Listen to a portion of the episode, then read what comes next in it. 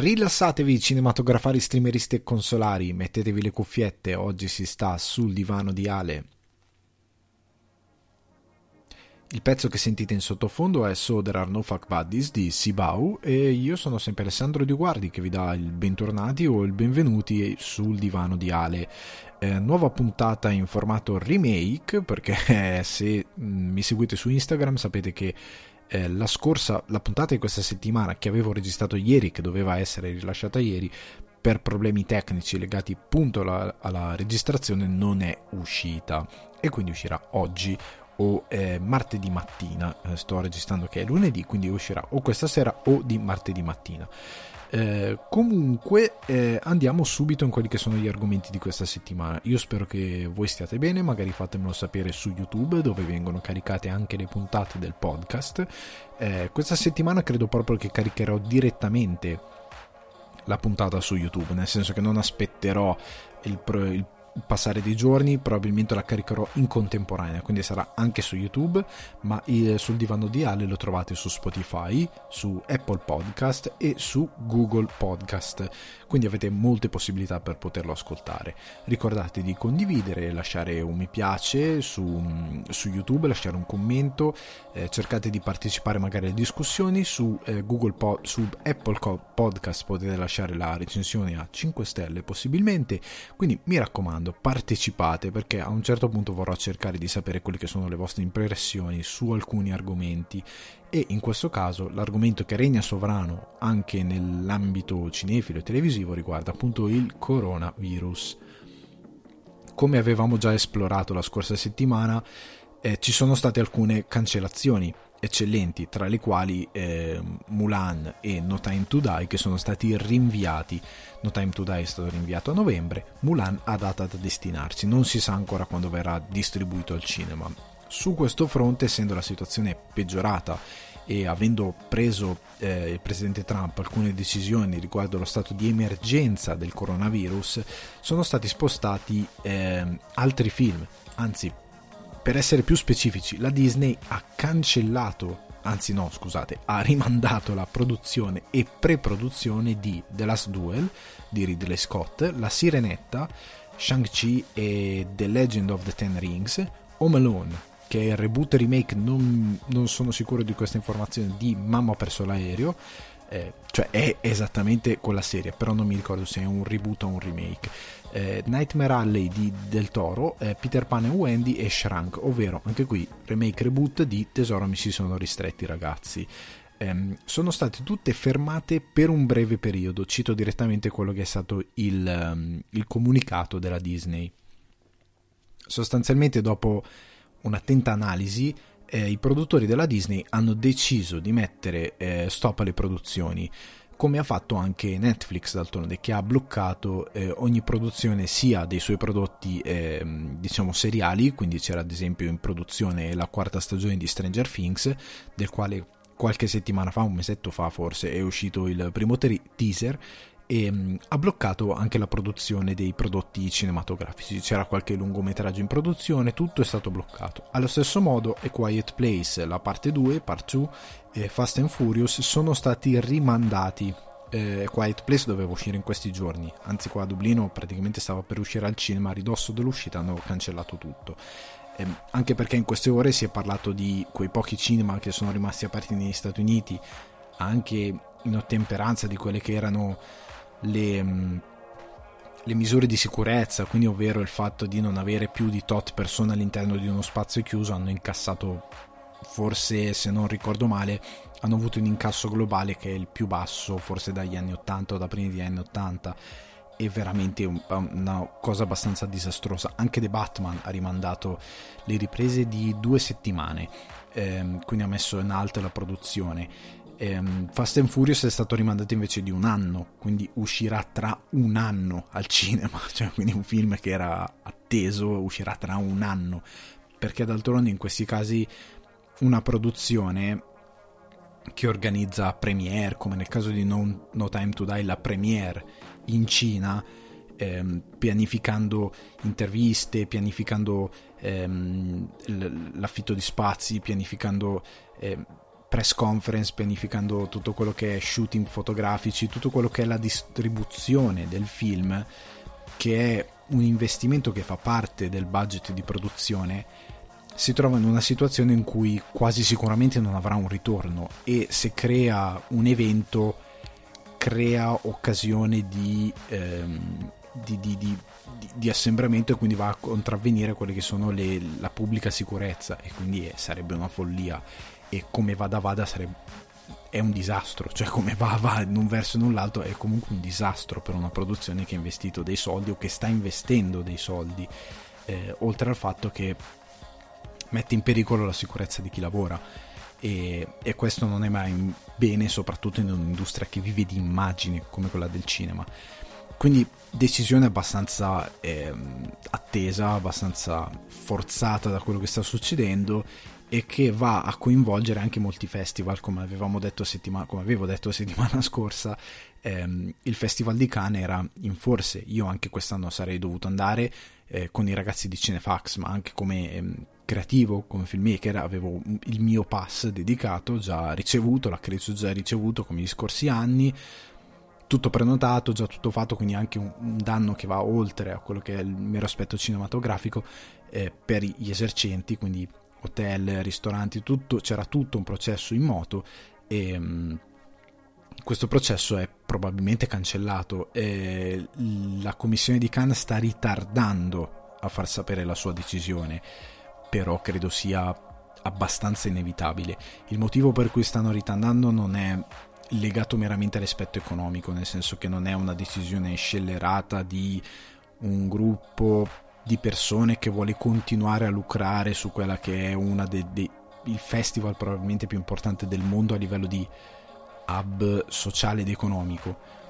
Ma si tratta appunto di questo, essendo un hub sociale e economico importantissimo in tutto il mondo, nel senso che al Cannes, al, mar- al marché, quindi al mercato dei film, arrivano produttori da ogni parte del mondo, perché Cannes è sempre stato un, un mercato aperto a tutto il mondo. Anche chi partecipa vincono film coreani, cinesi, eh, italiani, spagnoli, di tutto, ver- brasiliani. Ehm, c'è un assembramento di eh, creativi da ogni parte del mondo e quando vai al marché di Cannes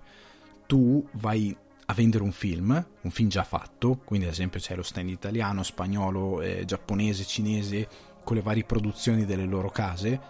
come c'è eh, il compratore, quindi il buyers che va a eh, comprare quelli che sono i prodotti di film già realizzati da queste nazioni, da questi produttori internazionali per distribuirli o nel loro cinema o nelle loro reti televisive o sulle loro piattaforme streaming. Quindi ci sono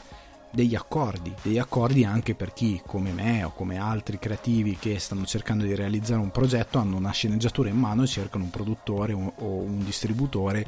che possa dirgli ok ti posso dare dei soldi per fare questa cosa o per continuare a fare questa cosa che hai iniziato a fare in modo tale che possa diventare eh, realtà quindi si concludono accordi di produzione e distribuzione che coinvolgono il cinema mondiale quindi è un po' colpire Cannes significa colpire l'evento che muove un'intera industria. Quindi il motivo che li sta vedendo ritardare questa decisione è perché in un certo qual senso c'è la speranza, per quanto ingenua, che questa situazione da qui a due o tre settimane possa migliorare al punto tale da dire ok, ehm, a maggio, quando si terrà l'evento che è dal 12 al 24 maggio se non ricordo male, ehm,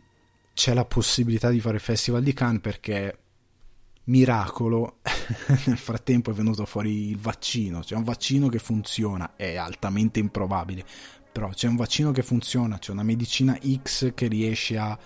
ehm, contenere il contagio quindi anche se hai dei sintomi ti fai il vaccino e tempo una settimana sei a posto e quindi inizi a creare qualcosa che risolve la situazione sto facendo un assurdo Khan può dire ok, noi stiamo continuando comunque a lavorare, abbiamo tutto, in, tutto pronto, si tratta solo di cercare di vedere se chi doveva partecipare è pronto anche lui, quindi non ha annullato niente. Quindi credo sia questa la speranza di chi sta portando avanti Khan. Però dalle ultime indiscrezioni credo sia solo una questione di tempo di eh, letteralmente di prendere la decisione di dire ok facciamo uno statement ufficiale di Mendia e decidiamo che è cancellato o che è rimandato, nel senso nulla vieta che ehm, come altri festival si possa dire no guardate eh, Cannes quest'anno non si farà a maggio, si farà ad agosto, si farà a luglio, si farà a settembre, il che sposta tante dinamiche, per un anno saranno tante dinamiche di, di produzioni verranno spostate di accordi di, di, che sono già spostati, comunque il, il, bilanciamento è stato spostato, sarà una rincorsa da qui in avanti, ehm, però c'è questa possibilità e nulla vieta appunto che ci sia questo slittamento ehm, ed ha particolarmente senso. Io credo che la notizia potrebbe arrivare ora mentre registro, come potrebbe arrivare fra una settimana, come potrebbe arrivare fra tre settimane, come potrebbe essere già stata presa e noi non ne sappiamo niente e magari Khan sta lavorando su due binari, un binario dove fanno finta di andare avanti o dove comunque vanno relativamente avanti e un binario su cui dove hanno già deciso che il festival è cancellato, si terrà tra tre mesi, quattro mesi, quello che è. Quindi è, è, è un evento molto grande, cioè è, è, una cosa di una portata veramente mondiale da prendere molto seriamente. Eh, e quindi a livello di notizie in questo momento è questo. Oggi sono uscite delle immagini di West Side Story di mm, Steven Spielberg, che già, la produzione è già finita, è solo una questione di post produrlo. Però è, mm, anche qui parliamo più o meno di niente perché quale che fosse stata la release dovrà sicuramente slittare, nel senso non credo che, ci, che rispetterà la release o a meno che non sia una release no, non credo fosse previsto per quest'estate, ma comunque anche se lo fosse potrebbe esserci il pericolo di dire ok no facciamolo uscire a Natale o magari se era già previsto per Natale continuerà probabilmente a uscire in quello slot ehm, di tempo anche se magari mettiamo caso nel frattempo altri grossi film vengono spostati a tal punto da arrivare in quello slot di tempo tutto il bilanciamento si sposta di nuovo allora magari la produzione dice no ok più in là, dipende quali sono gli scopi, se c'è lo scopo dell'Oscar, se c'è lo scopo, dipende sempre cosa vuole fare una produzione. Anche perché se sposti troppi film evento in un periodo rischi di saturare il mercato, generalmente i blockbuster escono d'estate perché è un periodo in cui eh, sei fuori dalla stagione dei premi, la stagione dei premi viene più verso l'autunno, eh, autunno, Natale, quel periodo lì quindi è un, un, uno slot temporale in cui la gente vuole un intrattenimento più leggero e il blockbuster è perfetto. Però se quello, quella cosa si sposta verso la stagione dei premi, inizia ad avere una competizione, fra virgolette, che solitamente non hai e quindi hai un intrattenimento leggero che si va a, a, ad accumulare sopra un intrattenimento più da, diciamo, da premio, più serioso, che ha de, de, un tipo di, di, di, ambizione differente. Quindi è tutto da, da, valutare riguardo queste notizie che stanno uscendo. Può darsi che la Disney fra due settimane riprenderà tutto, anche se ad esempio la Sirenetta girato, eh, doveva essere in, eh, girato in, eh, in UK dove stanno applicando delle strategie di combattimento del virus particolari e diverse rispetto al resto del mondo e può, essere, può essere benissimo che la produzione dica no, sentite, noi non ce, la, non ce la sentiamo di continuare a girare lì, come facciamo, come si fa, quali sono, anche perché noi è una produzione che deve viaggiare dal, dagli Stati Uniti all'Inghilterra, probabilmente per quanto riguarda molti collaboratori dice no, il nostro governo non ci fa fare questa cosa perché non è sicuro. O ad esempio The Dust Duel che era, eh, avevano iniziato addirittura a fare i casting qua a Dublino in Irlanda ehm, non sanno quando potranno riprendere, quando si riprenderà, fra due settimane, fra una settimana, un mese, come sarà la situazione, perché se in Italia si sta raggiungendo un picco e generalmente dopo il picco, come abbiamo visto in Cina, c'è una discesa, in Inghilterra o in Irlanda dove non si è ancora arrivati al picco, cosa succederà, quando ci sarà questa discesa, come si muoveranno le cose, quindi c'è un, una serie di, di, domande senza risposta che le produzioni non possono veramente anticipare, è molto difficile da anticipare. Quindi il clima per quanto riguarda le produzioni cinematografiche in questo momento è un po' in stallo. Ehm, a noi non ci rimane che guardare tutto quello che c'è già. E quindi questa puntata sarà un po' dedicata a um, dopo le news, dopo questa parentesi delle news l'idea è quella di proporre una serie di, um, di, di, di prodotti di intrattenimento che siano in grado di distrarvi un po' in questi giorni perché si è tutti forzati in quarantena, si è tutti de- forzati a stare a casa, chi studia ma non può studiare, chi lavora ma non può lavorare, eh, quantomeno distraiamoci un po'. Eh, vi voglio proporre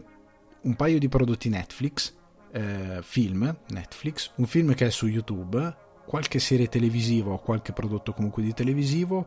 Eh, voglio proporre anche eh, una piattaforma per tenervi un po' col cervello attivo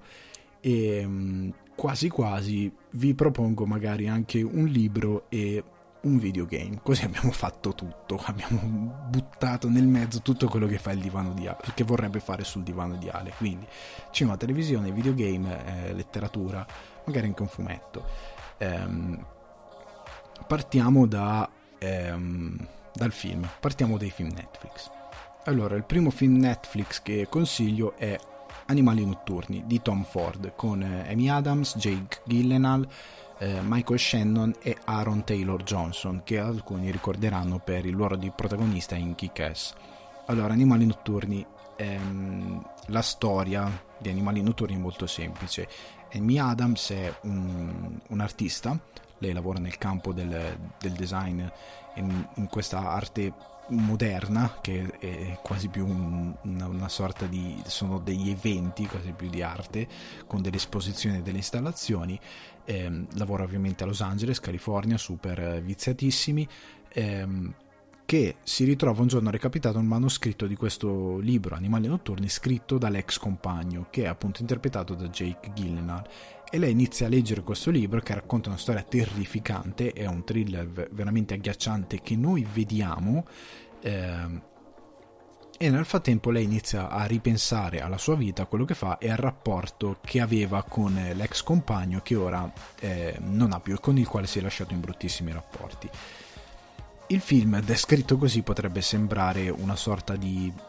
dramma, eh, il solito dramma eh, in verità non lo è, assolutamente no. È un film incredibilmente opprimente ed è principalmente un thriller perché larga parte del film sono i flashback che ha, eh, che non sono poi propriamente di flashback, sono sostanzialmente le divagazioni dell'immaginario di Amy Adams che ha nel leggere le pagine di questo manoscritto, che è questa storia di eh, padre, moglie e figlie che, anzi figlia, che eh, devono guidare per andare eh, non mi ricordo se a trovare qualcuno in vacanza, non mi ricordo bene, devono attraversare, eh, devono fare questo lungo viaggio in macchina, mentre fanno questo lungo viaggio in macchina vengono approcciati da un gruppo di sostanzialmente di sociopatici che eh, inizia a fare determinate cose verso di loro. Ehm, è un, no, non voglio dire troppo riguardo quello che succede nella parte thriller perché è, è veramente voglio lasciarvela scoprire, nel senso è una roba parecchio malata per certi punti di vista e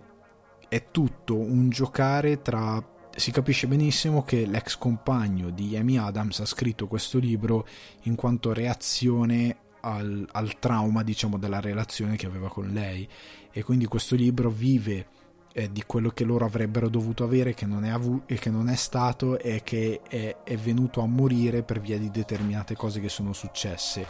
Eh, però il tutto eh, viene girato in, eh, in, una salsa thriller perché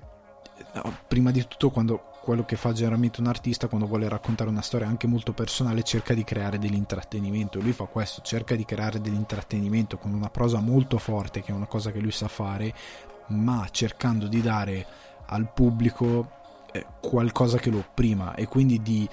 dare al senso di eh, impotenza, al senso di oppressione che lui ha avuto nel perdere questa possibilità di avere una determinata vita con questa persona, lo vuole mettere sullo stesso piano del, del, di perdere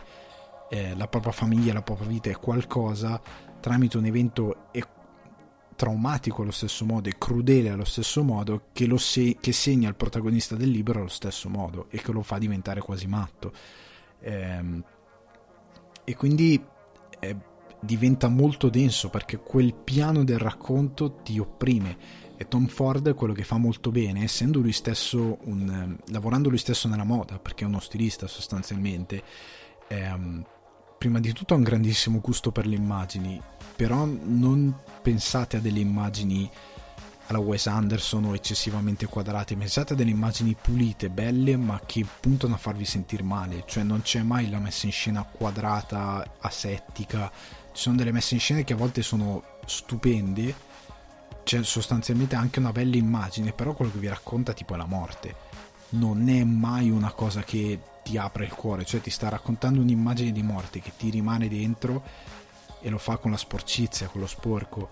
eh, che si contrasta a quello che fa lui. Ed è anche bello come il personaggio di, di Amy Adams che è quello che lavora nell'ambiente che lui conosce così bene è un personaggio che viene distrutto cioè nel senso viene fatto a pezzi perché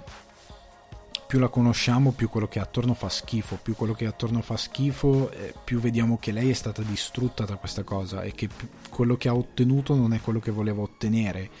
E um, quello che voleva ottenere è andato perché quando entri in, que- in, quell'ambiente lì e giochi con determinate regole quella cosa lì ti mangia e lei è stata mangiata. E, um, e nel leggere questo thriller vie- lei viene un po' traumatizzata da questo thriller ma viene fuori anche tutti i traumi che ha avuto nell'accettare quel tipo di vita e, il suo personaggio piano piano viene è quasi un, un come dire un'autopsia del personaggio e vengono fuori tutte le sue mancanze, tutte, ehm, tutti i lati negativi, tutto, tutto, quello che lei ha perso.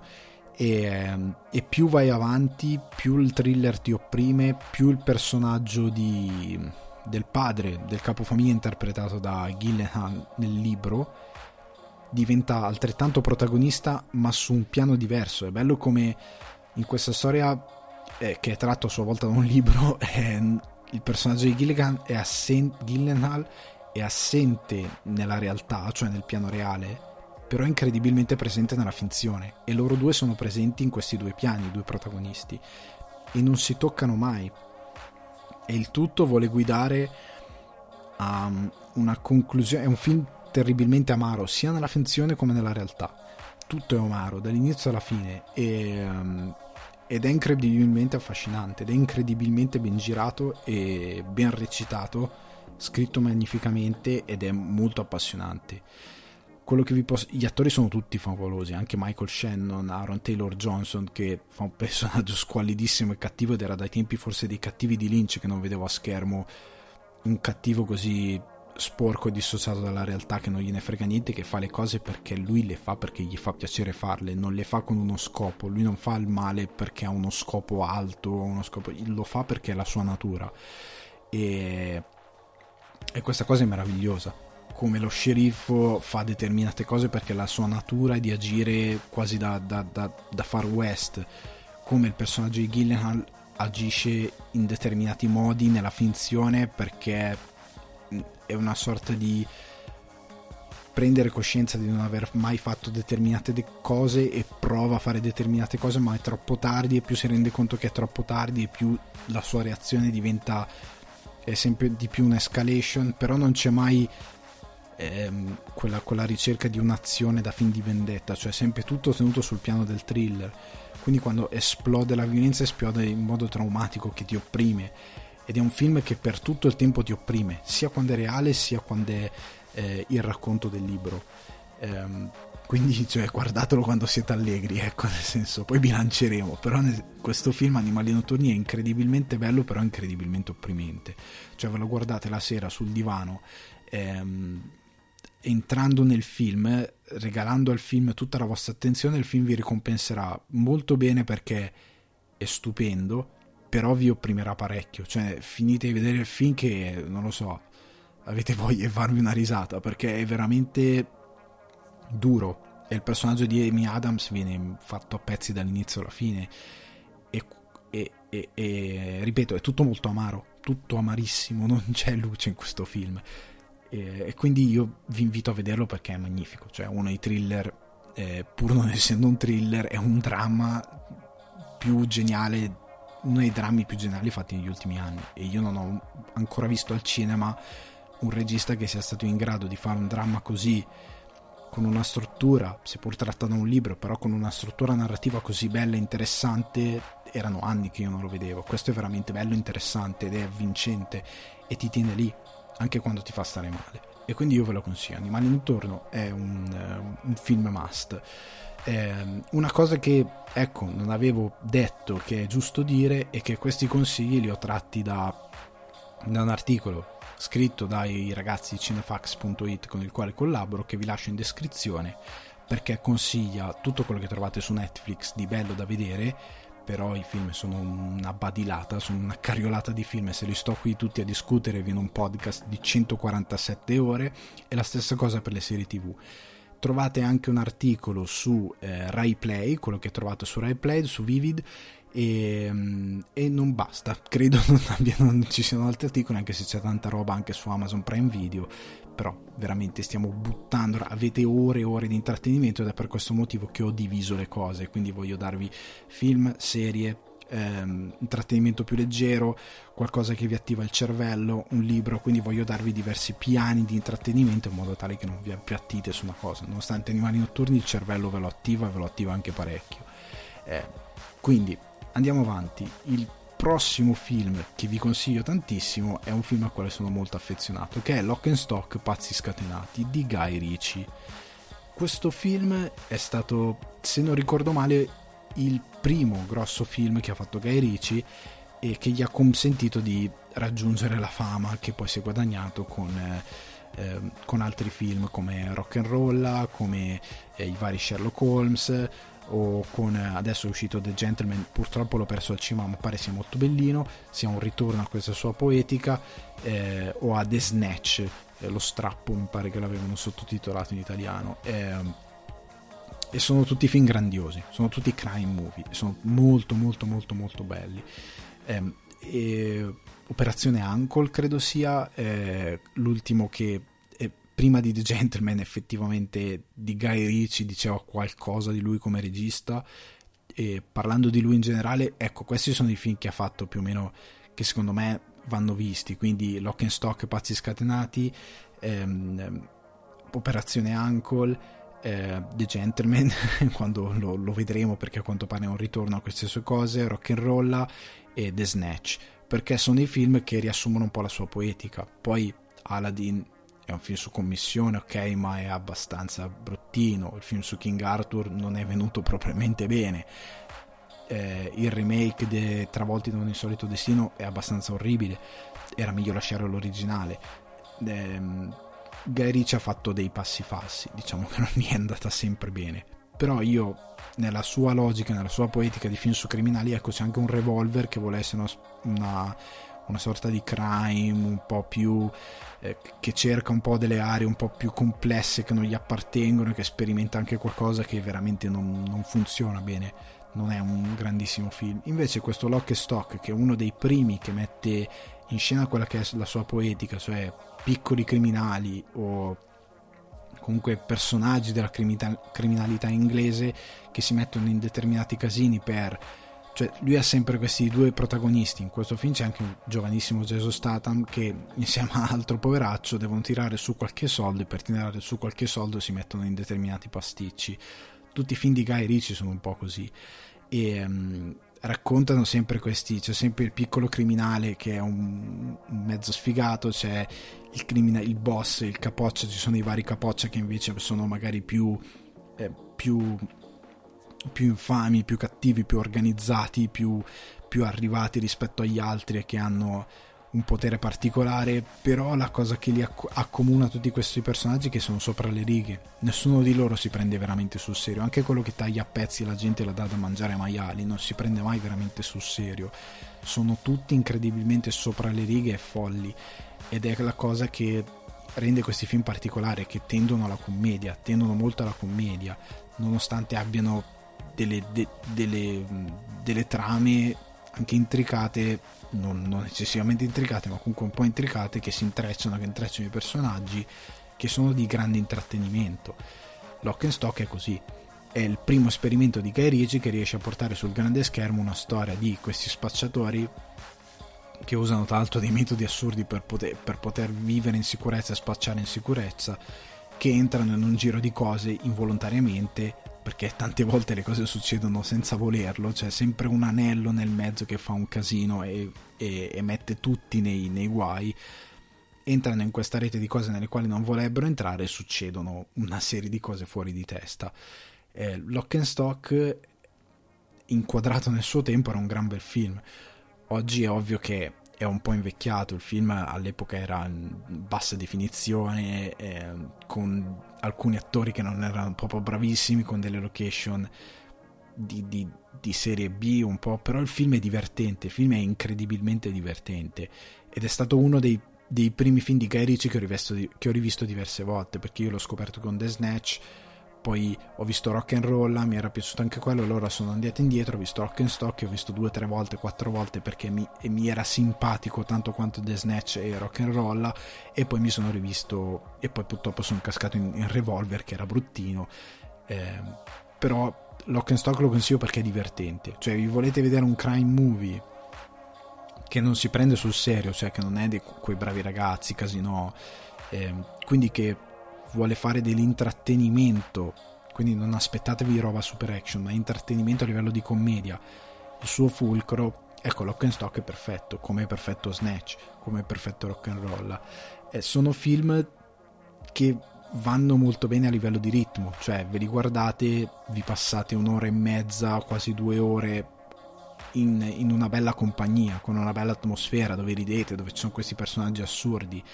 Ha un che di pulp, ma non cercate Tarantino, ecco, non ha quel, quel, non è uno di quelli che voleva copiare Tarantino. Sono venuti fuori in periodi abbastanza vicini, ma hanno due logiche un po' diverse, nel senso che quando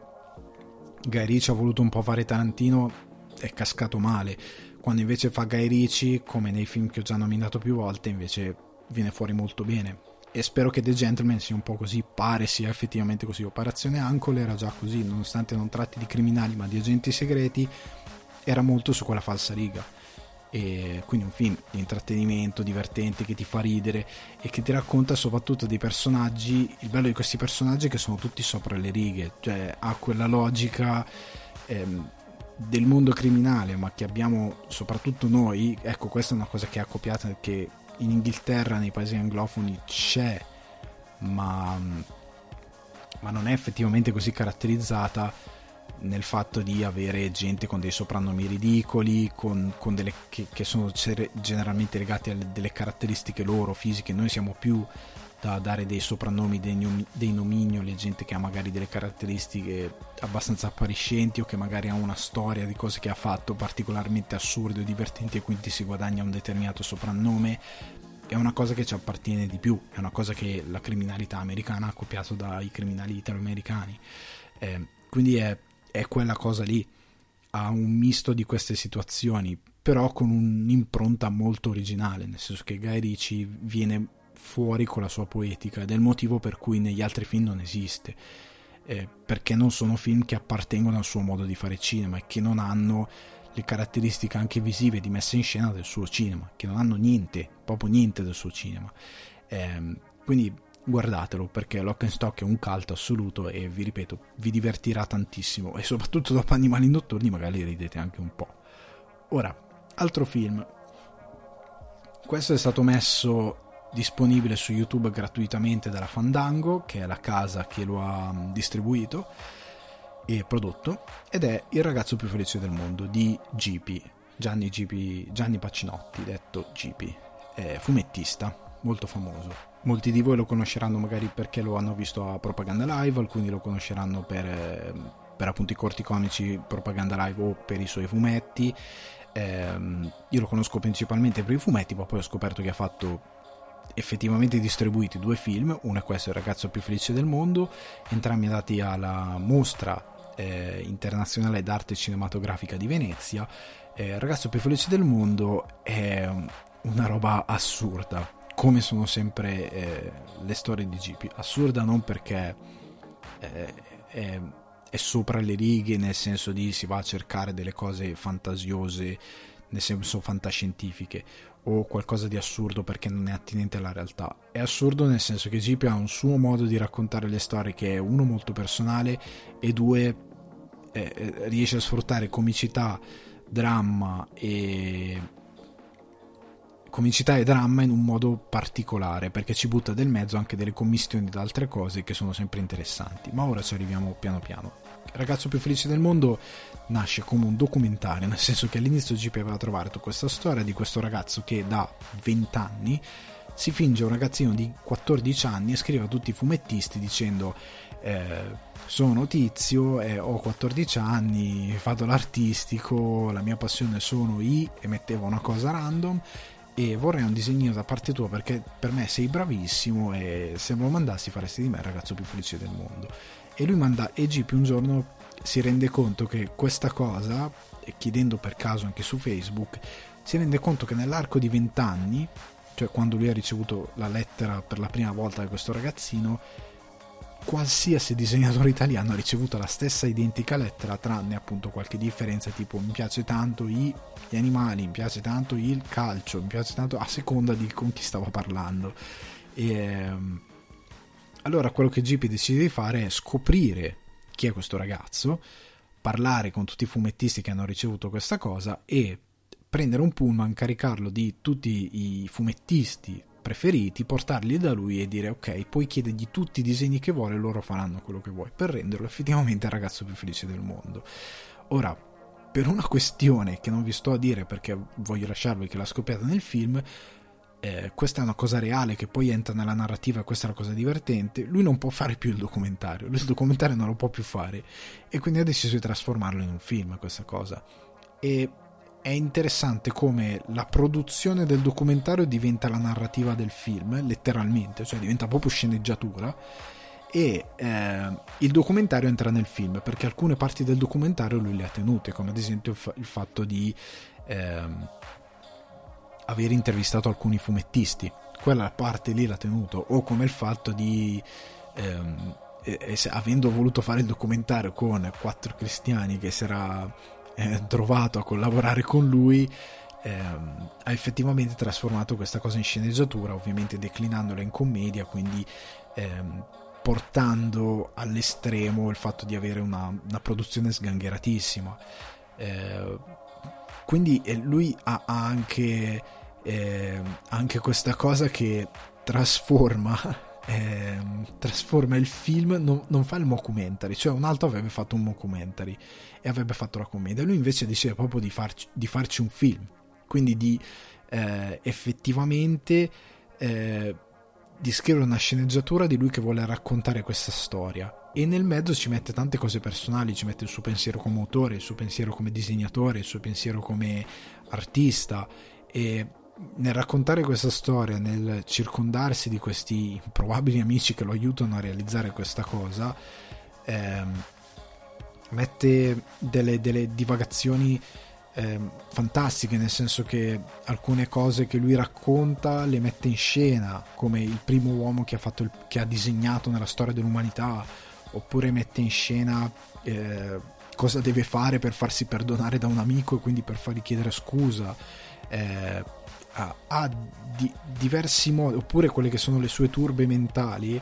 eh, il fatto di deprimersi per, un, per uno, per un hater che gli scrive su Facebook, eh, diventa tutto eh, una divagazione onirica per farvi capire meglio che può essere accostabile a, ai deliri di JD, ma senza, senza mettere la, la, la,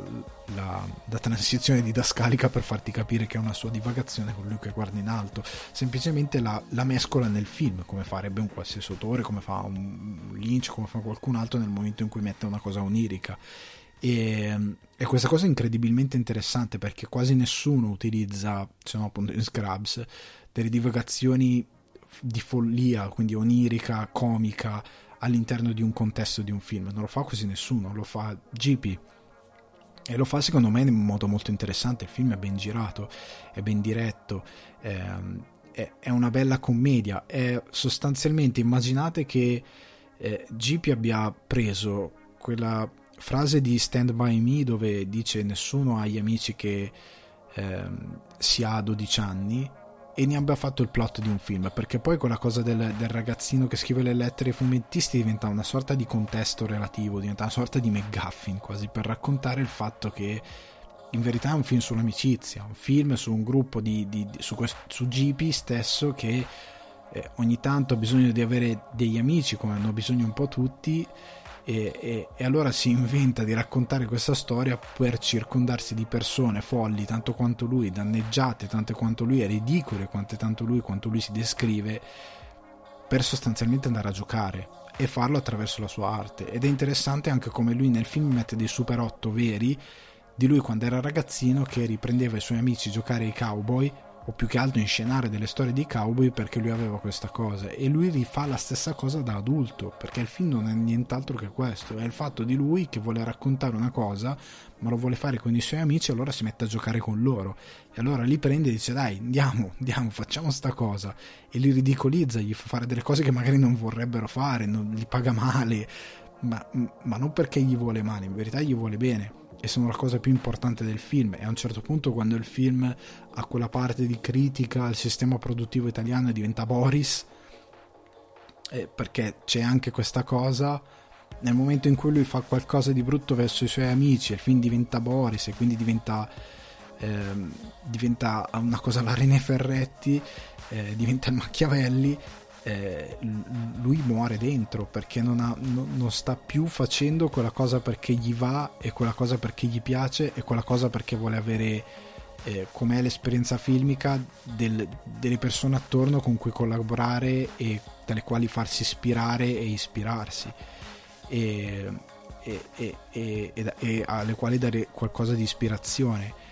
perché questo film è molto essenziale a livello di cinema, cioè il, il, cinema si fa per quella cosa lì, perché tu hai voglia di raccontare una storia, come si fanno i fumetti, come si scrivono i libri, tu hai voglia di raccontare una storia e, e pur di farlo sei disposto a fare qualsiasi cosa, anche di farla male, cioè se arrivi anche a farla male, cioè arrivi anche ad avere il fonico incapace, arrivi anche ad avere eh, il tipo che ti dà una mano che però è un infame, arrivi ad avere quals- e vive con la madre, arrivi ad avere qualsiasi cosa pur di raccontare la tua storia. E questo film è molto bello da questo punto di vista perché ti fa capire cosa siamo disposti a fare pur di realizzare un film, pur di realizzare uno sketch da mandare a propaganda live, più di, pur di realizzare un video di YouTube. Ecco, questo film è incredibilmente bello perché andando al, al cuore di come si fa il cinema, va sopra quello che è ora YouTube, perché YouTube doveva ritornare, doveva portare questi, broadcast, questi broadcaster che andavano a fare qualcosa eh, per il puro gusto di farlo. Nel momento in cui sono entrati i soldi, un determinato sistema di fama, eccetera, eccetera, è ritornato al prodotto che, che, in teoria doveva disinnescare. Quindi è pieno di gente che non lo fa più perché ha voglia di fare qualcosa cioè la maggior parte non ha più quella logica lì. È fatto per il dopo, per diventare famoso, per pubblicare il libro, per vendere le figurine, per andare in televisione, per fare quelle cose lì. Mentre invece GP, da adulto, si rende conto che in verità è tutto, è tutto fatto per stand by me, cioè nel senso che tu da grande, nel momento in cui ti distacchi da quella cosa che avevi da ragazzino, in verità la vorresti di nuovo perché nessuno ha di nuovo quegli amici, ne, però ne vuoi di diversi, cioè vuoi gente che sia infame come te, che sia un po' danneggiato come te, che anche se sono brutti gli vuoi bene perché sono i tuoi amici. Ed è questa cosa di cui parla il film ed è molto bello. E, ehm, oltre al fatto che è gratis su YouTube, cioè ragazzi l'hanno distribuito gratis su YouTube, nessun'altra produzione farebbe una cosa del genere e non è a tempo limitato, è gratis su YouTube, punto anche poche visualizzazioni per quello che ho visto, a meno visualizzazioni di alcuni video orrendi di YouTube, quindi andate a vederlo e condividetelo perché è proprio un bel film sull'amicizia. E non vi aspettate un capolavoro, però è un bel film, secondo me vi divertite, se, soprattutto se amate quest'idea del, del, del, raccontare le storie, secondo me lo amerete particolarmente. Eh, quindi il ragazzo più felice del mondo, ICP, totalmente consigliato eh, a questo punto passiamo agilmente a quelli che sono i prodotti televisivi e voglio cominciare con una serie tv una serie tv che è Sons of Anarchy di Kurt Sutter e con Charlie Hannan protagonista assoluto anche se affiancato da un bel eh, eh, Ron Perlman ecco non mi stava vedendo più il nome eh, che è sempre, sempre un, un, bel vedere Ron Perlman a schermo, qualsiasi cosa faccia lui è sempre magnetico. Allora, Sons of Anarchy eh, è un telefilm che è diventato di culto e che secondo me non ha avuto, secondo me si siede sullo stesso piano di roba come Breaking Bad e Better Call Saul. Ha un difetto che dirò dopo, però secondo me si siede su quello stesso piano lì, perché ha la logica dei migliori telefilm ed ha anche la, la, scrittura dei migliori telefilm ed ha anche la pasta dei migliori telefilm e delle migliori storie. Perché? Racconta la storia di questo club di motociclisti Sons of Anarchy eh, che in California dominano questa cittadina Redwood e, e praticamente eh, c'è questa, è, ha una struttura shakespeariana perché c'è questo ragazzo interpretato da Charlie Hunnam che è il figlio di uno dei fondatori e presidente dei Sons of Anarchy che praticamente è, è morto da anni in un incidente e, e lui in quanto principino che eh, aspetta di diventare re perché tutto è in mano al suo padrino e a sua madre e padrino è appunto interpretato da Ron Perlman eh, lui attende di diventare re di questo club, ma nel frattempo si scontra contro l'ideologia del club stesso, portata avanti dal presidente, ovvero da Ron Perman, e eh, si scontra perché ha i dubbi tipici della gioventù, di uno che è un principe sta aspirando a diventare re ma ha determinati principi morali e sono gli stessi principi morali che suo padre lasciava scritti su un diario che aveva tenuto. E, ehm, e lui trovando il diario inizia a, a, ad avere ancora più dubbi, inizia a pensare anche che suo padre sia stato ucciso a un certo punto. E da qui parte tutta la storia. Allora, i motivi per cui lo consiglio è uno perché molti di voi magari l'avranno già sentito dire, lo conosceranno, alcuni l'hanno guardato, molti altri non credo. E perché questo telefilm è uscito nel momento di degrado, diciamo, de- della situazione della televisione. Era, la, era prima di che internet fosse così avanzato, era nel momento in cui praticamente i telefilm si conoscevano grazie ai film di sottotitoli, parliamone chiaramente, perché la distribuzione che c'era della televisione era criminale. Sons of Anarchy io mi ricordo iniziai a vederlo con gli Stati Uniti in contemporanea con gli Stati Uniti a partire dalla seconda stagione perché in Italia diffusero la prima la seconda arrivò dopo un tempo enorme e a un certo punto lo bloccarono perché era anche un... e ecco questo telefilm è molto violento ed è molto crudo ehm, a un certo punto iniziarono quando ripresero le visioni che io ormai ero arrivato tipo alla quarta stagione loro erano ripartiti dalla prima lo facevano in terza serata. Ed era veramente deleteria questa cosa per la distribuzione dei telefilm e succedeva a tanti telefilm. Era un periodo buio della distribuzione, c'erano anche telefilm che andavano in onda anche se sapevano che negli Stati Uniti erano già stati cancellati, ma ormai ce li avevano, avevano i diritti, li avevano doppiati e li mandavano lo stesso, tanto così palinsesto per un po' è coperto, poi scomparivano dalla rete magicamente ed era perché in verità se guardavi su internet vedevi no, questo telefilm è stato cancellato. Eh, era quel periodo lì. Ora credo che Sons of Anarchy, se fosse uscito ora, avrebbe molto più seguito, perché ha la logica, come ho detto, di Breaking Bad, cioè nel senso quella, eh, quella pasta anche visiva più, più, più, sporca, perché si fa nella... Eh, prende tutto... Quando dico California, non immaginatevi Deus, non immaginatevi Santa Monica, Los Angeles, parliamo di eh, California rurale, quindi piccoli centri, quindi fuori dalle grandi città. Eh, quindi ha quella, quel senso di ruralità che hanno molti film, molti thriller come Un gelido inverno, quelle cose lì, o alla True Detective, no? quelle robe lì nei paesini sperduti dove sembra ancora di stare quasi nel Far West. In un certo senso Sons of Anarchy ha un po' aria di Far West, quindi gang che si risolvono le cose da soli, piccoli imprenditori che si rivolgono, si rivolgono alle gang quando vogliono giustizia, che la giustizia non fa perché lo sceriffo è quello che è, eh, perché i criminali in un certo posto sono molto più potenti di quello che è la legge, eh, i cavalli quindi diventano moto, i giustizieri diventano bande di criminali. Ehm, e nel mezzo c'è la gente che segue queste logiche da Far West, quindi diventa un po' così, però allo stesso tempo, come dicevo, c'è Shakespeare di mezzo quindi c'è questo contrasto tra il principino, il re usurpatore, diciamo tra virgolette, con la madre, ehm, c'è questi, queste, queste con la madre mh, ossessiva che questo figlio lo vuole vedere con determinate persone, non con altre. Ehm, oltretutto che ha la logica anche di Game of Thrones, nel senso che i personaggi muoiono personaggi non, non, vengono risparmiati, c'è chi muore e muore e arrivederci, grazie, nel senso che è, è, molto anche cruda la morte, ecco, non è spettacolarizzata per niente, la morte è crudissima, contrariamente magari ad alcuni, eh, tante volte si, si, pensa che ci sia questo processo in cui il criminale diventa molto romantico, in verità in Sons of Anarchy sì, magari il criminale è un po' romanzato, però la violenza che fanno questi criminali è violenta, è terribilmente violenta e ti, ti, ti colpisce molto forte e soprattutto ti fa anche intuire che la logica del criminale è che devi morire, cioè nel senso che se sei un criminale non invecchi nell'ospizio, se sei un criminale 9 volte su 10 te muori, ammazzato da qualche parte. Tu non morirai pensionato, ricco, nella tua magione, non c'è quell'idea romantica del criminale, tu morirai male, povero e pazzo, questa è quella fine che farà più o meno il criminale. E, e Sons of Anarchy oltretutto ha uno dei finali più belli di tutte le serie tv che ci sono in giro, anche perché Kurt Sutter scriveva anche per The Shield e The Shield molti probabilmente la conoscono, quindi hanno, la pasta è quella di The Shield, ecco. Quindi personaggi tutti infami, non ci sono veri buoni, ci sono, ma ci sono dei veri cattivi assoluti, nonostante anche i cattivi abbiano delle loro motivazioni per fare determinate cose perché è la loro natura, come ho detto prima per animali notturni. Alcuni sono così perché sono, sono portati a essere così, alcuni sono così perché non conoscono altro, perché la società nel momento in cui hai il far west attorno, tu cresci nel far west, cresci secondo quelle leggi, non puoi diventare diverso. Ehm, e il protagonista stesso cade in determinate logiche.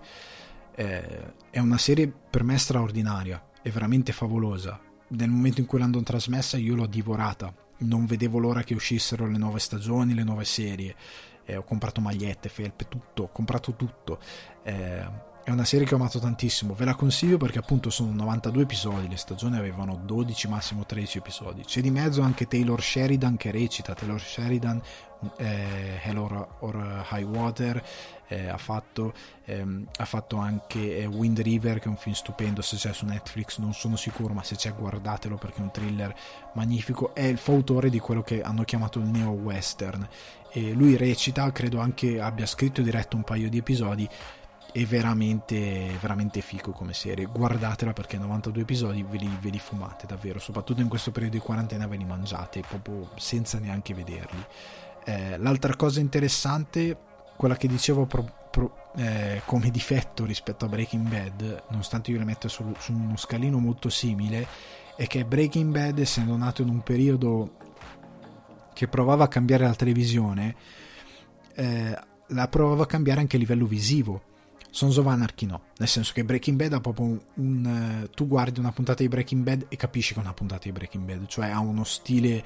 eh, visivo ben chiaro, ha delle ricerche visive ben chiare nella messa in scena, nella regia, ha proprio delle soluzioni molto ben precise. Sons of Anarchy no, Sons of Anarchy come The Shield va più nella polvere, nello sporco, nel, nel, nel suburbano, va in quella direzione lì, ma ha, non so come dirlo, è come se fosse sempre in quattro terzi, sempre in quattro terzi, sempre sgranato, anche se non lo è, però è sgranato, è, ha quella pasta lì, ha quella pasta di una cosa decadente eh, e rurale. Eh, l'unica cosa è che non ha una regia sempre ispirata, cioè nel senso che non è mai girato male, non ci sono cose che dici mio dio come è girato male, ha delle cose sbadate, ha qualche scena d'azione con delle GoPro che ok, erano le prime GoPro, non, ora probabilmente sono invecchiate un po' male a livello di, di, di, qualità, nel senso che non è roba in alta definizione in 2K, non è quella cosa lì. Ehm, però alcune cose probabilmente saranno un po' invecchiate perché erano i primi esperimenti di GoPro, ecco, usate su un set soprattutto televisivo. Eh, però non, non, ecco, non, ha quella ricerca qualitativa che ha Breaking Bad o Better Call Saul o True Detective, non ha quella cosa lì perché non c'era neanche il budget per quella cosa lì. Però per come è girato è, beh, è un bel telefilm, cioè va sopra le normali serie televisive eh, e comunque ha una sua dignità, non è una roba brutta, però ovviamente se fosse stato fatto con una ricerca anche visiva interessante sarebbe stato molto meglio. Nel senso che ci sono un paio di episodi diretti da Kurt Sutter che recita anche ma che in alcuni casi è uno scrittore geniale uno scrittore che a me piace tanto eh, però in alcuni casi credo che la droga prenda il sopravvento e non, non, si rende conto che una scena ha bisogno di un altro chuck di due minuti, rifai la scena perché quella cosa lì non è venuta benissimo, stavi impallando l'attore, l'attore ha dribblato la camera, come c'è in una delle ultime stagioni. Eh,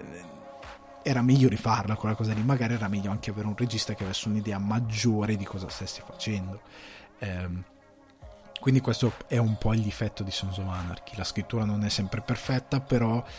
a quel ciclo, oltre al fatto di non mitizzare il criminale, a quel ciclo di causa-effetto che molti telefilm ignorano. Cioè, ogni volta che succede una cosa, mette in moto una serie di cose che porteranno a un'estrema conseguenza.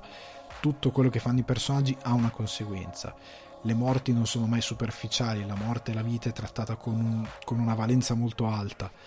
E, e, e, quindi nell'intrattenimento, perché sostanzialmente è un telefilm di intrattenimento eh, di criminali che è un crime, eh, però è molto, è molto, pesante a livello morale, cioè non, non ti lascia, non lascia le cose cadere nel puro intrattenimento di mitizzare determinate cose, ti dà comunque una certa moralità. E quindi Sons of Anarchy è, è forse uno dei telefilm migliori degli ultimi anni, della storia della televisione anche volendo, e quindi totalmente consigliato, assolutamente. Ora, sempre per la questione del bilanciamento, dopo avervi consigliato una serie televisiva ehm, così eh, quadrata, diciamo, e così bene eh, strutturata e magari che vi appesantisce un po', eh, vi consiglio qualcosa di più leggero. La cosa che vi consiglio è Terra House, che è su Netflix e che è un reality. Ora, prima di far partire il momento Barbara D'Urso, faccio una premessa che non è un reality che vuole sostanzialmente distruggere le vostre cellule cerebrali perché è pur sempre un prodotto giapponese e i giapponesi hanno o la follia o la pres- professionalità estrema. Terrace House nel suo essere un reality ha incredibilmente pudore. Ora, cosa fa il reality? Il reality prende tre ragazzi e tre ragazze e li mette in una casa fichissima eh, e li segue mentre conducono la loro vita di tutti i giorni, quindi loro escono, vanno a lavoro, vanno a scuola, non esiste per i giapponesi credo il concetto di stiamo per sei mesi in una casa a fare niente, io credo che prendono una spada e si ammazzano, per loro non esiste, quindi seguono comunque quelle che sono eh, le loro vite. L'altra cosa interessante è che ehm, ogni puntata di Terrace House è il riassunto di una settimana non è un giorno, è una settimana.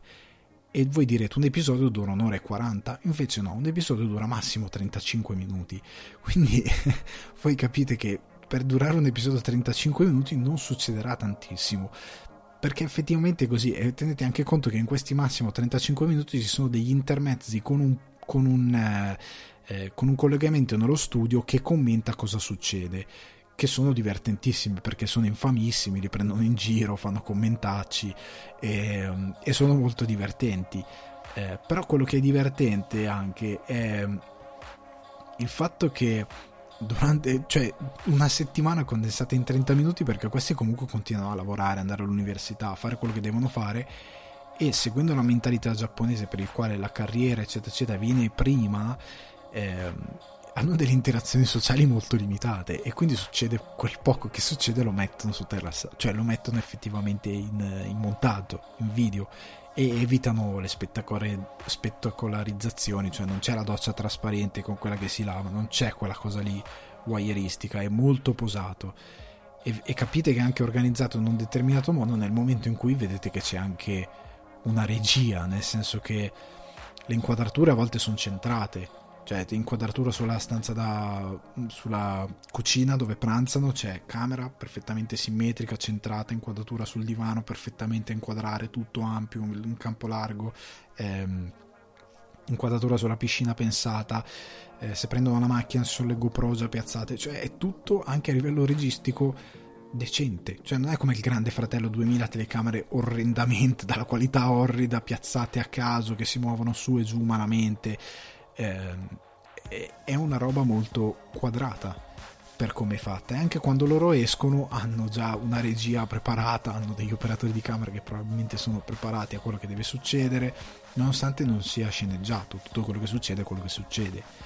Eh, hanno anche delle esterne quindi essendo ragazzi e ragazze magari eh, uno invita l'altro vanno fuori e li seguono mentre vanno fuori. Eh, o a volte li riprendono a lavoro. Ci sono un paio di puntate dove ci sono colloqui di lavoro ripresi, loro colloqui. Eh, non, non, ci sono. Fate anche conto che essendo giapponesi, quando litigano sembra che stiano parlando del tempo, cioè nel senso i, i, i toni non sono neanche mai troppo alti. Quindi io lo consiglio perché è interessante, cioè nel senso che se voi amate il Giappone, volete andare in Giappone, non siete mai stati, vorreste conoscere qualcosa in più della loro cultura, magari qualcuno di voi impazzito ha deciso di, fa- di imparare il giapponese e vuole praticare un po' lo show in giapponese con i sottotitoli. Ehm, guardatelo perché comunque imparate anche delle etichette di costume che magari non conoscete eh, e imparate soprattutto questo concetto che per loro ad esempio il fatto della socialità è molto ridotto perché già a 20 anni questi lavorano cioè non so il tipo che fa il parrucchiere questo esce di casa la mattina alle 7 torna alle sera alle 10 e mezza torna a casa perché lavora come un matto e e hanno molto ben salda l'idea di ok quali sono i tuoi goal? Cosa vuoi fare? Qual è il tuo obiettivo? E se tu non hai obiettivo questi ti ammazzano. Cioè ma a livello morale cioè ci sono anche delle situazioni dove tu dici cavolo ma c'è un attimo piano non è perché tu hai capito tutto devi ucciderlo. E, e questa cosa è molto interessante e reputo che se amate il Giappone e volete conoscere un po' la loro cultura questo show è il vostro pane perché capite un po' come funziona.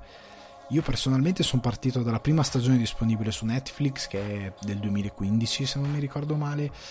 però fate conto che ogni stagione è diversa, nel senso perché c'è eh, questa a Tokyo, ce n'è una a Osaka se non ricordo male, comunque ogni stagione c'è una house, una terrace house diversa in una regione diversa del Giappone, quindi cambiano un po' il tema, hanno delle variazioni sul tema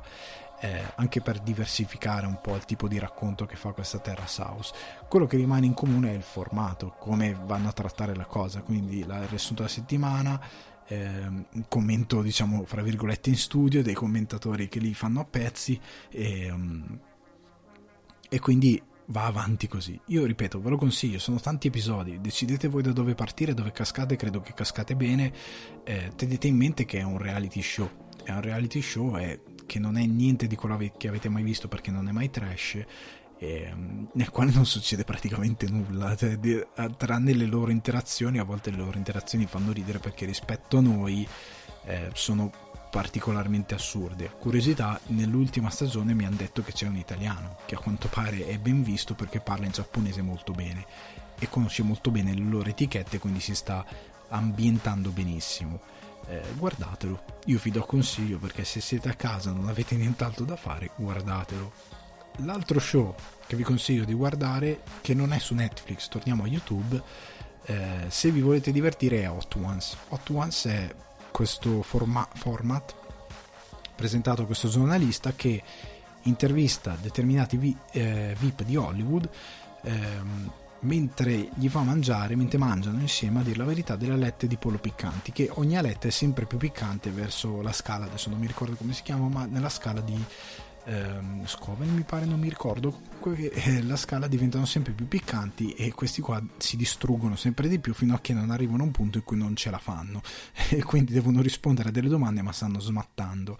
E, ehm, è molto divertente guardatelo se masticate l'inglese perché questo è in inglese, punto, non ha sottotitoli o, o altro. Eh, però se, se avete... Eh, gli episodi durano massimo una trentina di minuti, anche qui vanno dai 18 ai 30 minuti e eh, vi danno modo di vedere DVD Hollywood in un contesto un po' diverso. Tenete anche a mente che passa da DVD Hollywood a DVD televisivi a gente che magari eh, sono eh, personaggi televisivi americani che magari da noi non arrivano. Eh, però se seguite la maggior parte dei, de, degli episodi ha personaggi ben conosciuti, da Billie Eilish a eh, Halle Berry, Scarlett Johansson, sono un po' tutti personaggi di Hollywood ben famosi, c'è mi pare anche Will Ferrell in un episodio, c'è Ricky Gervais, eh, ci sono davvero molti molti personaggi, è veramente divertente, sono episodi di appunto 30 minuti massimo, ve li mandate, ve li buttate giù assolutamente. L'altro format di YouTube che volevo consigliarvi è BuzzFeed Unsolved e BuzzFeed Supernatural eh, perché tranne forse i primi episodi di BuzzFeed Unsolved dove ancora la coppia di presentatori non era ben formata, ma è stata formata qualche episodio dopo. Eh, quello che è interessante è che eh, è, BuzzFeed Unsolved praticamente parla di tutti quei crimini eh, che non hanno non hanno avuto soluzione. Eh, quindi sono tutti racconti di cronaca nera eh, la maggior parte, alcuni sono anche semplicemente di cronaca senza finire per forza con ammazzamenti. Tralasciando quelli famosi come il killer dello zodiaco, Jack lo squartatore, eh, vanno anche magari a investigare su cioè, la morte di Van Gogh, la morte di Edgar Allan Poe, eh, tutte morti che sono finite in un modo ben chiaro, eh, non ben chiaro, o omicidi che si sono eh, tenuti negli Stati Uniti che non, non, sono arrivati perché magari non, non fanno parte de, della nostra cronaca o perché magari sono successi negli anni 40, negli anni 60, quando qua ancora determinate notizie non arrivavano perché non era come ora che c'è internet e tutto si diffonde subito. Però praticamente ci sono questi fatti di cronaca a volte terribili e loro li raccontano. La cosa interessante è che di BuzzFeed Unsolved è che loro nel raccontare questi crimini tendono sempre a tenere tutto su, su, una nota leggera, nel senso che mentre leggono quelle che sono delle ricerche fatte anche bene riguardo questi crimini, ehm, nel momento in cui c'è qualcosa magari di assurdo, tendono a giocarci su, quindi fanno la battuta, scherzano, quindi c'è magari il momento in cui è seriosissimo, c'è la ricostruzione, poi leggono una, una cosa che non ha alcun senso, gli viene da fare la battuta, fanno la battuta, c'è uno stacco, parlano, fanno la battuta e poi vanno avanti. E questo è la cosa che li rende incredibilmente preziosi perché in un momento in cui YouTube tende a prendersi molto sul serio o, incredi- o, incredibilmente sul trash, loro riescono a bilanciare raccontandoti dei fatti di cronaca ma senza voler passare per Lucarelli.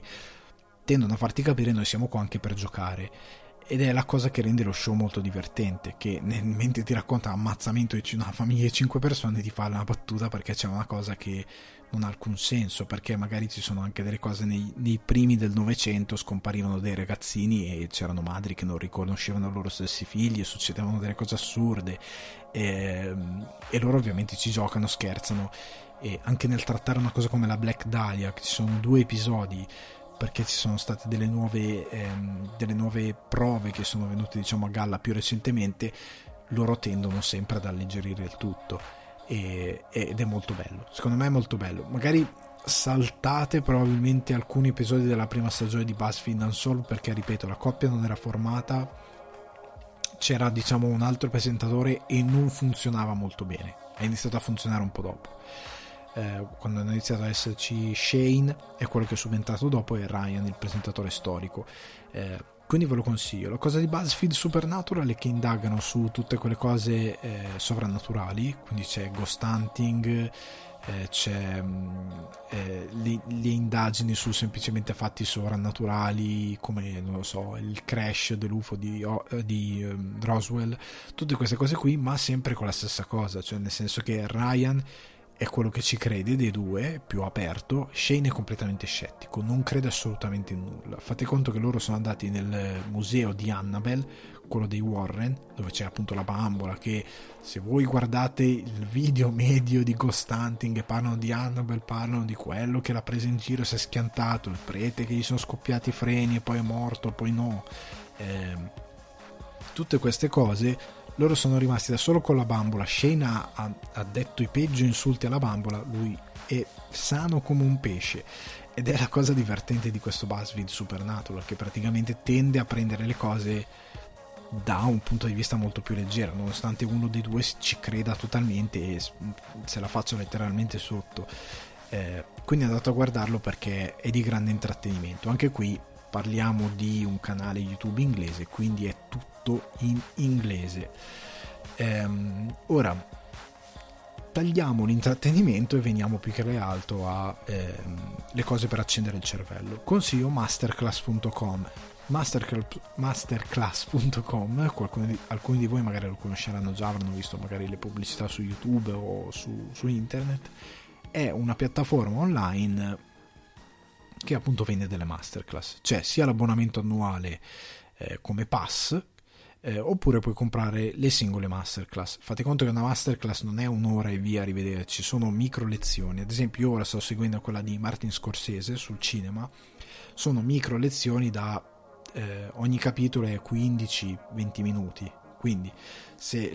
fa- sono magari 15 classi 15 classi da 15-20 minuti è un bel po' di tempo ehm, c'è Scorsese, David Lynch, Gordon Ramsay, Hans Zimmer eh, ci sono eh, economisti, ci sono scienziati, eh, musicisti, c'è Aaron Sorkin eh, che spiega sceneggiatura, c'è Shonda Rhimes che spiega sceneggiatura anche se io non so di cosa possa parlare di sceneggiatura, ci sono tanti personaggi che parlano e, e tengono queste masterclass per insegnare appunto la scrittura, c'è anche appunto sulla scrittura c'è Neil Gaiman che tiene una classe, eh, lo consiglio perché in questo periodo in cui sei forzato a casa eh, imparare qualcosa non ti fa male, nel senso quindi eh, tenere un po' attivo il cervello non è una cosa brutta. Quindi andatevi a recuperare magari una masterclass, magari anche se ve ne fate una perché eh, alcune sono costosine, non vi mentirò, alcune magari 70 euro ce li devi spendere, dipende dalla masterclass o 50, euro, 50 dollari, adesso non mi ricordo esattamente perché è un, è un po' che l'ho comprata eh, però ci sono dei pacchetti, ci sono delle opzioni, vedete voi come ve la volete gestire, anche qui in inglese. Eh, l'altra piattaforma è Docity, che è avviata da Quido sul server. Ve lo dico perché hanno messo delle lezioni gratuite, è una piattaforma di e-learning, ma contrariamente a Masterclass dove è tutto registrato, ci sono delle lezioni gratu- gratuite con dei teacher che vi rispondono via remoto, cioè nel senso c'è una classe in streaming ehm, con dei posti limitati e voi potete effettivamente interagire con la lezione, c'è la, l'alzata di mano, queste, ci sono queste cose qua. Ci sono anche quelle registrate, nel senso che tante volte quando registro una classe poi questa è registrata ed è resa disponibile online comprando il pacchetto però ci sono le classi effettivamente live dal vivo. Eh, potete prenotare anche delle sessioni ehm, il vostro insegnante quindi avere un, un, una lezione privata di un'ora se magari avete delle domande particolari se volete approfondire qualcosa. Quindi è molto figa come idea. Ehm, e soprattutto copre molti argomenti, montaggio, web marketing, lingue, quindi se volete imparare una lingua. E in un periodo in cui dovete stare a casa, ripeto, eh, mettete a frutto il tempo, in modo tale che finito questo tempo in cui siete stati a casa quantomeno, oh cavolo, ho imparato un po' di francese, oh cavolo, ho imparato le basi del cinese, oh cavolo, ho imparato a usare After Effects, oh cavolo, ho imparato a suonare l'ukulele, non lo so, quantomeno tenete il cervello attivo e imparate qualcosa. Oh, mi sono guardato una masterclass di Scorsese dove ha spiegato ehm, come hanno trovato i costumi di non lo so, eh, Gangs of New York o di come sono venuti fuori i costumi di King of, of Comedy, di come hanno trovato la giacca di Toro Scatenato, di come eh, si organizza quando deve fare il set design. Eh, quindi vi dà dimensione di qualcosa che magari vi appassiona o che, o che vorreste fare, ma magari non sapete bene come funziona. E queste masterclass online, cavolo, con un professore che è un maestro, eh, vi possono servire, vi possono essere di grande riferimento e vi possono incoraggiare se magari pensate di non avere i mezzi, quando in verità quando questa gente faceva quello che faceva non aveva davvero i mezzi. Quindi è assolutamente consigliatissimo Masterclass, come lo è Docity che è italiano, è fatto da eh, Quido sul server, è una loro startup con una realtà italiana, ci sono ad esempio dei, dei, dei corsi tenuti da alcuni dei ragazzi della Slim Dog, cane secco, quindi non so se conoscete, ma comunque gente che è veramente competente. Quindi io assolutamente vi consiglio ehm, di provare ad approcciarvi a questi progetti. Eh, per quanto riguarda il gaming, veniamo al gaming. Se andate su PlayStation Now, eh, se siete abbonati al PlayStation Now, costa 14,99 al mese, ma avete un botto di roba, un botto di giochi eh, che potete giocare liberamente, li potete anche scaricare sulla vostra PlayStation e potete, eh, potete giocarli dal vostro hard drive, quindi senza bisogno di andare obbligatoriamente in streaming. Altri giochi sono solo in streaming, eh, come ad esempio io recentemente di tanto in tanto mi piglio, mi gioco, c'è la Metal Gear HD Collection, quindi Metal Gear Solid 2, Metal Gear Solid Snake Eater e Metal Gear Solid Peace Walker, no, Metal Gear Solid Peace Walker, esatto, sì eh, e ogni tanto tipo eh, Metal Gear Solid Sons Liberty recentemente non sono giocato ehm, però recentemente hanno reso disponibile due giochi fichissimi che sono ehm, l'ultimo Tomb Raider, che non era malino, e ehm, soprattutto Control della Remedy. Remedy conosciuta per Max Payne, Max Payne 2, non Max Payne 3, Alan Wake e Quantum Break. Eh, Control è sulla falsa riga di Alan Wake, nel senso che ritorna a eh, quel tipo di storia, quindi FBI, agenti segreti, no agenti segreti scusate, FBI, bureau segreti, eh, un po' la X-Files, eh, con robe paranormali, sovrannaturali che succedono. Eh, non vi svelo molto, io vi dico solo che il gameplay è incredibilmente divertente. Non è per nulla complesso, nel senso che ha un albero delle abilità perché il vostro personaggio avrà poteri telecinetici, ehm, avrà quest'arma con proiettili infiniti che ha delle caratteristiche particolari e che ha delle possibilità di fuoco particolari. Eh, ha una progressione eh, molto divertente oltre al fatto che tutto è fisico quindi siccome potete usare la telecinesi potete strappare letteralmente parti di scenario e lanciarle ai nemici tutto si distrugge eh, ha una distruttività altissima tutto quello che è in scena scrivanie, fogli tutto, quasi tutto quello che vedete a schermo è distruttibile. Eh, io lo consiglio perché io me lo sono mangiato, la narrativa è incredibile, è proprio divertente, è proprio bella, è appassionante, persino le cose di lore secondari, i documenti che trovate hanno qualcosa di incre- incredibilmente appassionante perché si rifà appunto X-Files, ai confini della realtà, a tutti quei tipi di fantascienza, eh, weird tale, eh, incredibile.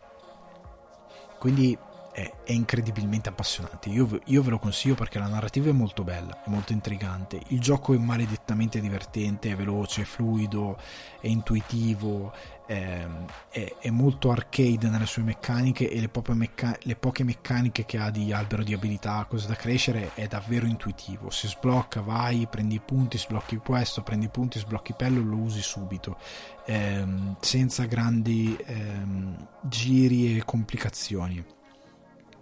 è uno dei prodotti migliori probabilmente che è uscito nel 2019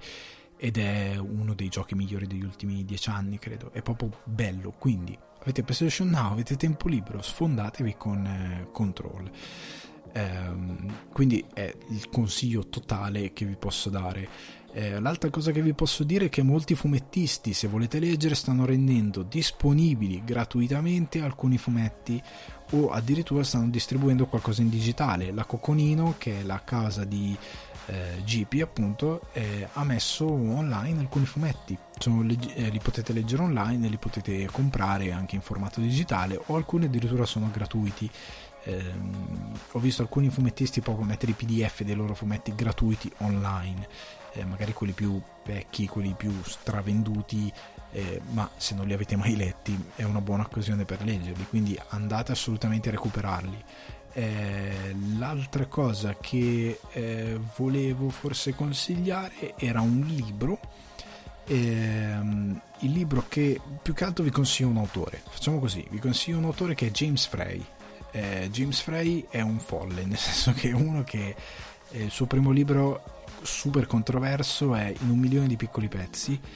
Ehm, lo trovate anche su App Store, il bookstore della Apple, diciamo, lo trovate anche in digitale. Eh, quindi non dovete uscire a comprarlo e non dovete ordinarlo da Amazon, lo trovate in digitale. Eh, è un libro meraviglioso dove lui racconta la storia autobiografica, ma poi non proprio autobiografica, ed è stato il motivo delle controversie. Eh, del quale hanno fatto un film che a quanto pare è orribile e probabilmente non vedremo mai al cinema appunto perché è orribile, eh, sostanzialmente è la sua storia di quando lui da giovane si distruggeva di droghe finché non arriva al punto che si distrugge talmente tanto di droghe che cade da una scala antincendio di quelle americane, si distrugge completamente la faccia e la bocca e i genitori che lo trovano lo pigliano, lo buttano su un aereo e lo mandano in comunità e lui si sveglia tipo su un aereo mentre sta andando in comunità. Eh, il libro è, racconta il, quello che lui ha vissuto in comunità e come si è ripreso, oltre al fatto che lui tipo in, in, in comunità conosce un, un, mezzo gangster che anche lui in comunità cercando di, di riprendersi da, eh, credo forse la dipendenza da alcol, non mi ricordo da quale droga, comunque conosce un, un boss, Cappiani? Entra- spero non siano andati i microfoni gabbiani, comunque eh, conosce questo tipo assurdo Eh, il libro è scritto incredibilmente bene, ha una scrittura particolare. James Frey non ha voli pindarici, eh, tende a non andare troppo sulla eh, complessità di quelle che sono le, stru- le strutture del, del, delle frasi. È molto diretto, eh, però è anche molto crudo. Eh, ci sono delle scene da lui descritte che mi hanno letteralmente fatto sudare freddo per quanto sono,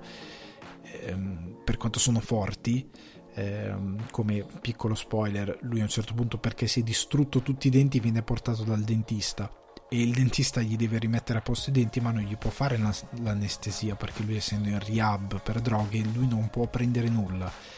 l'unica cosa che gli danno è due palle da tennis che lui può stringere quando il medico lo opera i denti. È una roba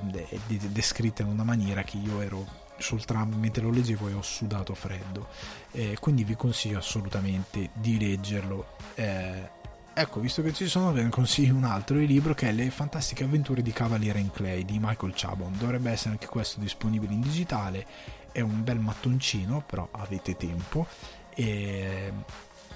se siete amanti dei fumetti, Michael Chabon ci ha vinto il Pulitzer con questo libro perché racconta eh, la storia di questi due eh, scrittori ai, ai, al, praticamente al,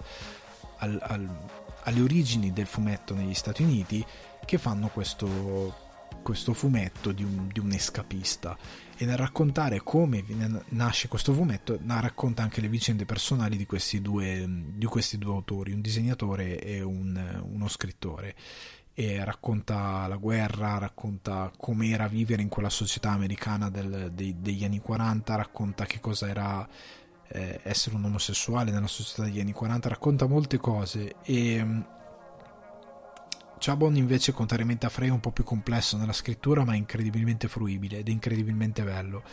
E ha una, una, una una potenza perché se amate i fumetti e volete sapere da dove vengono questo è il libro che assolutamente dovete leggere perché un po' si rifà anche a come è nato Superman a come sono nati quei supereroi. E, e, ed è veramente meraviglioso è bella la prosa, è bello quello che racconta è bello i sentimenti che racconta è bella l'America che racconta anche quando è brutta. E Michael Chabon ha questo dono incredibilmente eh, naturale di saper raccontare queste storie così umane fatte di personaggi incredibilmente umani. Quindi ve lo consiglio tantissimo. È veramente un, un librone, eh, però io l'ho divorato quando lo comprai. Io mi ricordo lo divorai in, nell'arco di veramente un paio di settimane, forse non mi ricordo, ma me lo sono letto subito perché è veramente molto bello. Qualsiasi cosa leggete di Chabon, cascate bene. Anche altri libri come Il sindacato dei poliziotti Yiddish sono libri veramente fantastici. Tra l'altro, lui ha scritto Picard, mi pare che la serie è stata affidata a lui eh, quindi è un autore veramente incredibile. Eh, con questo credo di avervi consigliato il consigliabile per questa settimana, quindi vi lascio eh, a tutto quello che vi ho consigliato e ci sentiamo la prossima settimana.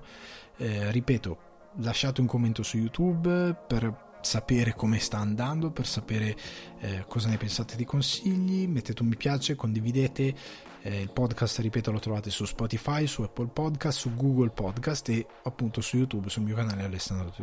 Alessandro Di Guardi. Ok, se lo posso fare. Ci sentiamo settimana prossima. Un saluto a tutti. Ciao.